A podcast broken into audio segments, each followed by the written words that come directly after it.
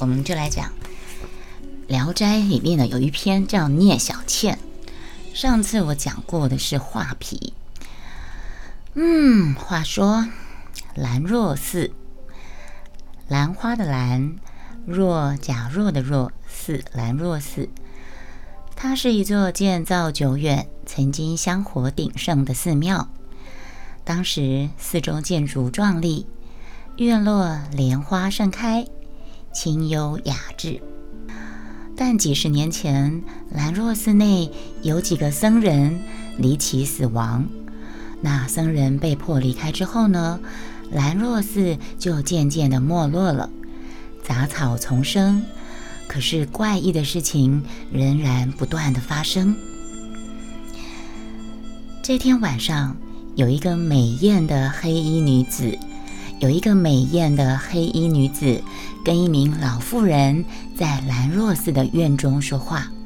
如果曾经看过当年的《倩女幽魂》的话，我现在讲聂小倩的故事，或许你们脑海里面就会浮现出当时电影里面饰演聂小倩里面的人物，还有宁采臣的人物的画像。的那个脸孔浮浮现出来，老妇人着急的问：“小倩怎么这么晚还没来呢？”那黑衣女子一副气定神闲的模样，跟老妇人形成很大对比。她就说：“应该快来了吧？”老妇人忧心忡忡，又问她：“她是不是有跟你说过什么怨言呢？”黑衣女子酸溜溜的回答：“我没有特别听她说什么呀。”不过他有时候就喜欢摆个闷闷不乐的样子，哈，我已经习惯他那个死样子了。啊，对小倩这个丫头，还真的是不能太放纵她。老妇人皱起眉头，突然细长的眼眸看到小倩缓缓的靠近，连忙换上了笑容。哎呀，果然不可以随便说人坏话的。我们才刚刚说到你呢，你就一声不响的走过来，还好我们也没有说你什么。小倩抿嘴一笑，乌黑的眼睛灵动的转着，像是藏着盈盈的笑意。老妇人忍不住说：“小丫头长得好，像是画中的美女。我要是男人啊，八成也被你勾了魂呢。”小倩就笑着说。那是姥姥疼我，你不说我好话，还有谁会说我好话呢？啊，老妇人忙着跟小倩谈天说地，黑衣女子就被晾在一旁，无聊的打起哈欠。小倩的眼角余光看到黑衣女子一脸的无趣，话锋一转，就对那个黑衣女子说：“好久都没有人到寺里了，看来把姐姐给闷坏了吧？”那个黑衣女子就说：“闷坏我是不要紧的，我是怕把姥姥给饿坏了。没有新鲜甜美的人血，姥姥的叶子都枯了好几片呢。”黑衣女子不甘示弱，娇笑的回嘴：“原来这个黑衣女子是乌鸦精，而这个老妇人呢，则是千年的树妖。这两个人其实不是人，他们都是。”精怪，一个是黑衣女子是乌鸦精，老妇人则是千年的树妖。聂小倩她是一个女鬼，她就跟那个姥姥说：“姥姥，你再等等，就要有年轻力壮的男子来到兰若寺了。”这个女鬼叫聂小倩，她十八岁过世的时候呢，被埋在千年树下。以至于她没有了自由，就可以只能被这个姥姥胁迫差遣。呃，聂小倩装作失望，一脸忧愁地说：“就快要到考试的日子了，城里的客栈已经陆续有人入住。我刚刚还看到一名男子，黝黑结实，俊美健壮，本来是想要勾他魂魄回来孝敬姥姥的。”可是我怕惊扰太多人了，只好决定等他寄宿兰若寺的时候，我再为姥姥取走他的魂魄。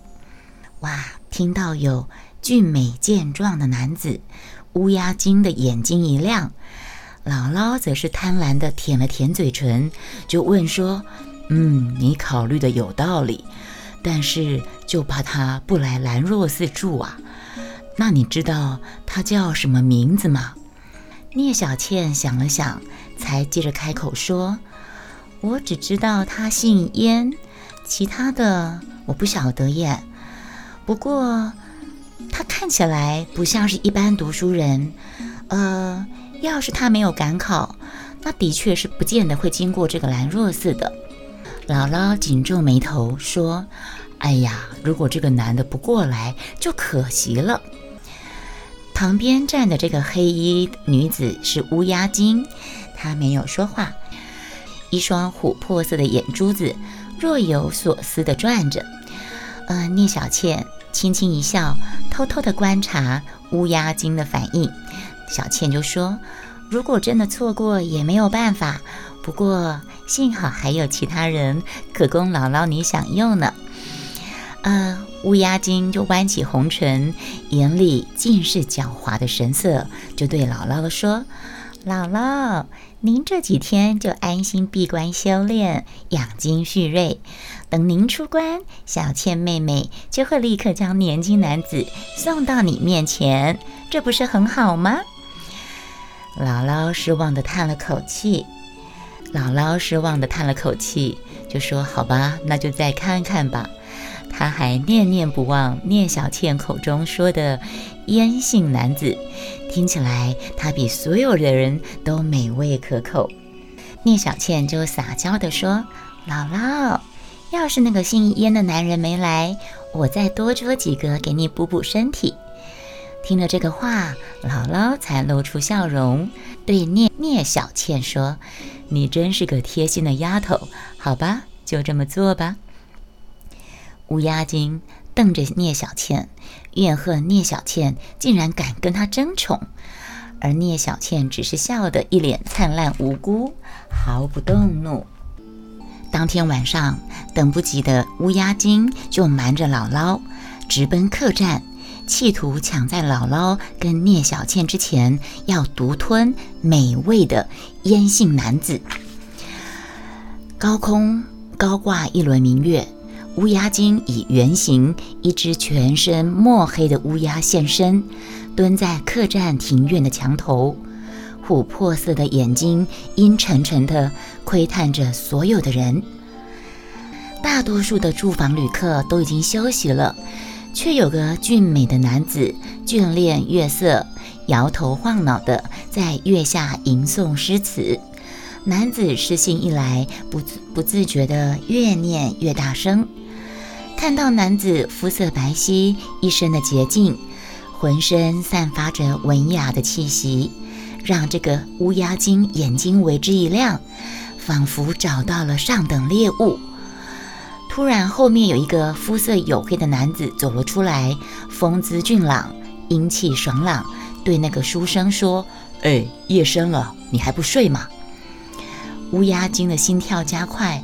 他双眼发直地盯着男子，这个俊美的书生微微一笑，说：“燕大哥，你也还不睡呀？”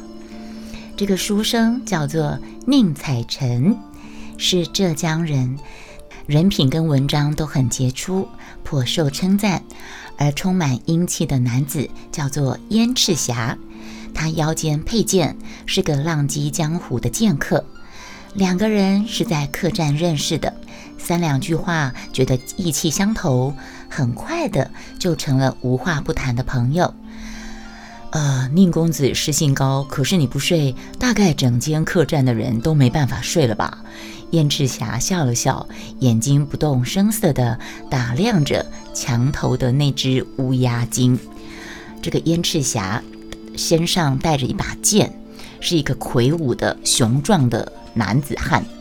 那宁采臣呢？微微红了脸，一脸的抱歉说：“啊，对不起，对不起，没想到我我在念诗，打扰了你休息。”燕赤霞嘴角带着笑意说：“出门在外，养精蓄锐比较重要，所以呢，你还是早点睡吧。”他悄悄地伸出手，按住腰间的剑。燕赤霞她腰间的剑不是一般的利剑，是一把能够斩妖除魔的宝剑。他还没有睡的原因，也不是因为宁采臣念诗吵醒了他，而是他那把宝剑感受到一股浓烈的妖气，蠢蠢欲动。是他感受到一股妖气，所以宁燕赤霞才出来的。那在树上那只乌鸦精，虽然隐约感觉到宝剑的气息，可是他自傲自己已经修炼成精了，他又很迷恋燕赤霞健壮的体魄，因此他不在意那把宝剑。看到燕赤霞跟宁采臣各自回房，这个乌鸦精就飞下墙头，幻化成黑衣女子的形体。他左顾右盼，对于自己的美貌有几分得意，缓缓地走到燕赤霞的房门口，轻轻敲了几下门。门没锁，请进。乌鸦精喜滋滋地推开门，眼前却是燕赤霞冷漠的脸。燕赤霞瞪着乌鸦精，宝剑已经举在手上，对着那只乌鸦精幻化的女人进来的人说。深夜单独到男子房间，就算不是鬼怪，也肯定并非善类。乌鸦精一脸无辜的样子，娇媚地说：“大侠误会了，我是来求你救命的。”他抬起一双美丽的眼眸，打算两人四目相勾的时，打算两人四目相对的时候呢，就可以勾走燕赤霞的魂魄。没想到。燕赤霞看都不看他一眼，立刻抽出宝剑往空中一抛，剑光森冷夺目。乌鸦精这时候才晓得害怕，正打算逃走的时候，燕赤霞一跃接住宝剑，右手无情的一送，剑尖就刺入乌鸦精的胸口。乌鸦精不敢相信的盯着宝剑，惊叫一声，倒地的时候已经断了气了。燕赤霞这个刀起剑落，迅速的转开头，冷冷一笑，哼，死不足惜。姥姥出关以后，一直没有乌鸦精的消息，派聂小倩四处打探，却得到乌鸦精已经被燕赤霞杀死的消息，不禁十分的震惊。姥姥一来顾忌燕赤霞的本事，她想。看来这个姓燕的不好惹呀。二来对乌鸦精想要私吞燕赤霞这件事情十分的生气，所以姥姥也就不想帮乌鸦精报仇了。她只催促聂小倩帮她多找一些男子。聂采臣为了赶上考试日期，跟燕赤霞在客栈道别，就急忙赶路了。走到兰若寺的时候，天色已经黑了，他就决定到寺院里住上一晚。当宁采臣进到兰若寺，正要入睡的时候呢，却发现有人进屋，急忙坐起身来，大声地问：“是谁？半夜来我这儿做什么？”朦胧的月光笼罩着聂小倩，她羞怯地抬起头，五官精致。一身洁净白衣，显出脱俗的灵秀气质，仿佛是仙女下凡。她说：“公子别怕，公子是天上神仙投胎下来，与我在天上有一段情缘，所以我特地前来，希望能够继续这段缘分。”这个时候就应该来放一首歌，你知道什么歌吗？这个时候就要来放这首。黎明不要来呀！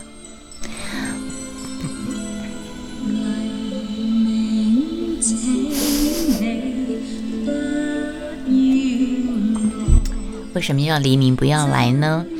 因为，呃，电影《倩女幽魂》是人，倩女小倩是鬼嘛，那可是聂采臣是人嘛。他他小倩是为了要给姥姥这个树妖，呃。寻求男人的魂魄，但是他后来爱上了宁采臣，但是鬼不能够见到太阳，所以他们两个人只能在晚上的时候。那燕赤霞本来也是想要收了小倩的命，我现在讲的是电影，讲这首歌的由来。但是看他们两个痴男怨女啊，好了，让你们两个在一起一个晚上，所以燕赤霞就到外面去了。所以女鬼在太阳出来之前，还可以跟宁采臣温存一晚，所以要唱这首《黎明不要来》。黎明不要来呀！好，在这首歌声当中，我们继续念。公子别怕，公子是天上神仙投胎下凡，跟我在天上有一段情缘，所以我特地前来，希望能继续这段缘分。宁采臣半信半疑地看着他，所以你是仙女喽？难怪这么漂亮，就像古人说的“若非群玉山头见”，会像瑶台月下逢一样。宁采臣吟诵着李白的诗句，赞赏聂小倩的容貌。如果不是在群玉仙山上见到，那便是只有在月下瑶台才可以遇到的仙女。呃，电影里面张国荣演的聂采臣真的是一绝啊，就是那种青涩、愣头愣脑的、愣头愣脑的那个样子。聂小倩听他这么说着，扑哧一笑。他觉得宁采臣虽然风雅，可是好像念书念成书呆子了。聂小倩款款走向前，宁采臣又想到诗句：“曹植的《洛神赋》说‘凌波微步，罗袜深沉’，一定就是形容仙女姐姐你走路的姿态吧？”聂小倩，聂小倩轻瞄他一眼，觉得他很可爱。他说：“难道你打算背一整晚？”的书吗？这个宁采臣虽然有些呆，可是聂小呃聂小倩却觉得他呆得很可爱。呃，如果不是姥姥逼迫，聂小倩她算是个善良的鬼，她还真不忍心害他这么一个老实人。聂小倩身上散发着若有似无的香气，娇弱的身子一歪，就倒到宁采臣的怀抱。宁采臣抱着棉被，急忙一闪，将头埋在棉被里面，不敢看他，很紧张地说：“仙女姐姐，你没有读过孔子的书吗？正所谓敬鬼神而远之。你你你既然是仙女，我就只能尊敬你，远离您了。”他就赶快把他一推开，然后急忙一闪，把头埋到棉被里面，不敢看聂小倩这个美女，投怀送抱的美女。聂小倩愣了一下。勾引过无数个男子，所有人总是想亲近他。聂采臣倒是第一个拒绝他的男子。他不知道这个书生是真呆还是装傻，就试探地说：“我说过，我们有一段情缘，所以你不必尊敬我，你不必远离我。”他悄悄地飘到他身边，嘴角微微一扬：“你更不必害怕我，躲避我。”感觉到聂小倩靠近，宁采臣又往旁边一躲，连忙大喊：“虽虽然我们有曾经有过情缘，可是那那那那那是过去的事情。现在你我一个是仙女，一个是凡人，我怎么能高攀呢？”聂小倩狐疑地打量着宁采臣，却发现他的眼神十分的温柔，令聂小倩有些心动。假使他还活着。一定会爱上宁采臣的。我相信看过《倩女幽魂》的人，在现在听我说这个故事的时候，脑海里会浮现出张国荣、宁采臣的模样，还有王祖贤、聂小倩的模样的。嗯，但是聂小倩决定不要再想了，她勉强打起精神，笑着说：“如果我不是仙女，只是个爱慕你的女子呢？”好女子是不会半夜闯入男子房间的。聂小倩意意下所指就是说自己并非良家妇女。可是宁采臣却一脸正经：“那我也不能趁人之危啊！我不知道是谁想捉弄我，把姑娘您找来。再说我已经有未婚妻了，我不可以背叛她。对于姑娘感情，我只能说，呃，对不起了。”怎么有这么可爱的人呢？聂小倩，她傻傻的看着聂采臣，忽然了解他话中的含义。他以为自己是被迫卖身，所以他故意装傻，以顾全他的面子。而宁采臣对未婚妻坚定的感情，让聂小倩一阵感动、羡慕，却也暗自感伤，说不尽的委屈涌上心头，她忍不住伤心的细声啜泣。宁采臣看到她哭，慌乱的想安慰聂小倩，就说：“哎呀，姑娘，你别哭啊，我没有瞧不起你的意思。呃，该该该怎么说呢？”他急急巴结结巴巴的说不出完整的话。急得涨红了脸，聂小倩擦擦眼泪，泪眼汪汪的盯着宁采臣一会儿，悠悠一叹：“唉，公子，我从来没有见过比你更正直善良的人了。我没有办法害你，你赶快逃吧。”宁采臣听得糊里糊涂的，不禁皱起眉头：“逃？我我为什么要逃呢？”聂小倩就对他说。因为我是女鬼，因为我是女鬼，因为这寺里住着取人魂魄的千年树妖，你如果不逃，就要没命了。聂巧倩，聂小倩收起笑容，散发出森冷的气息。宁采臣吓得脸色有些惨白，却装作镇定。姑娘，你别说笑。聂小倩直直看着聂采臣。如果你刚才不敌我的美色，我就会用锥子刺你的脚心，让你昏迷，再取你的鲜血给树妖喝。如果美色没有办法诱惑你，那我就以黄金利诱，然后趁机挖出你的心肝。这些事情听起来鬼话连篇，但都是真的，不是说笑的。聂小倩面无表情，哭过的脸。显得更加的冷媚。宁采臣打了个冷战，无比的惊骇。然而看到聂小倩一脸的不甘，他忍不住同情地说：“我相信你是被迫做这些事情的，你的心里一定很不好受吧？”从来没有人用这种语气安慰聂小倩，也没有人晓得小倩内心有多么不愿意。宁采臣此刻的温柔，使他的眼泪几乎再度溃堤。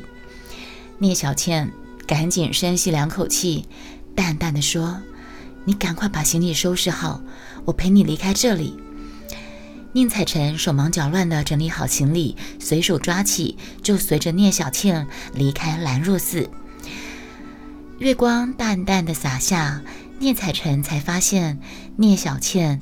真的没有影子，他终于相信了聂小倩的话。聂小倩快速的往前飘去，宁采臣只能从后面快步的紧跟着。忽然，前方响起一声尖锐的怪笑，一道黑影从天而降。聂小倩一惊，知道是姥姥来了，连忙将宁采臣护在身后。小丫头要带着俏公子去哪儿啊？聂小倩眼珠不停地转着，思考着要怎么骗过姥姥。才刚带起一抹笑，姥姥已经沉下脸，抢先开口：“你以为我糊涂会被你的花言巧语给骗了吗？你做的事情我是不说破，但不是不知道。你很聪明。”你竟然利用燕赤霞杀了乌鸦精，没有想到会听到燕赤霞的名字。